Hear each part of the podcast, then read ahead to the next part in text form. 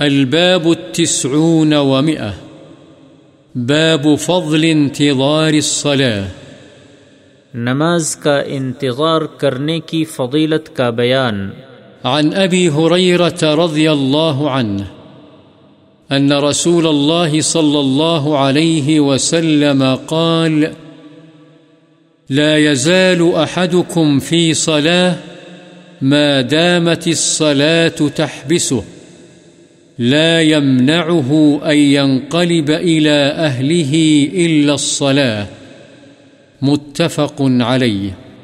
حضرت ابو حریرہ رضی اللہ عنہ سے روایت ہے رسول اللہ صلی اللہ علیہ وسلم نے فرمایا، آدمی ہمیشہ نماز ہی میں رہتا ہے، جب تک نماز اس کو روکے رکھے، اس کو اپنے گھر والوں کی طرف لوٹنے سے نماز کے سوا کوئی چیز روکنے والی نہ ہو، بخاری و مسلم۔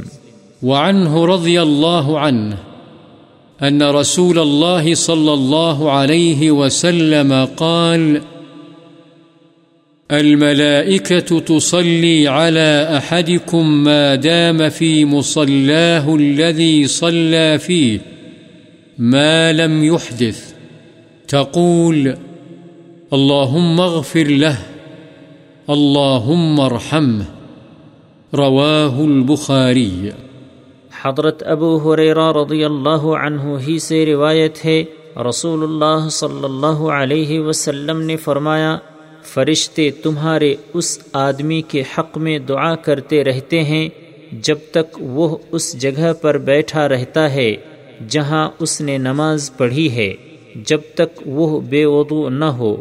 فرشتے دعا کرتے ہیں، اے اللہ، اس کو بخش دے، اے اللہ، اس پر رحم فرما۔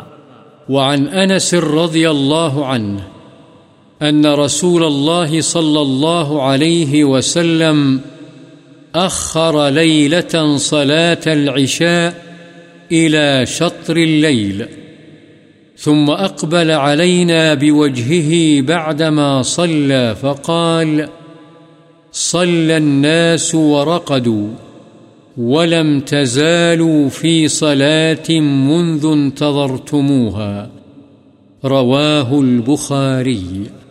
حضرت انس رضی اللہ عنہ سے روایت ہے کہ رسول اللہ صلی اللہ علیہ وسلم نے ایک رات عشاء کی نماز آدھی رات تک مؤخر کر دی، پھر نماز پڑھانے کے بعد ہماری طرف متوجہ ہوئے اور فرمایا، دوسرے لوگ تو نماز پڑھ کر سو گئے، اور تم جب سے نماز کا انتظار کر رہے ہو، برابر نماز کی حالت میں ہو۔ بخاری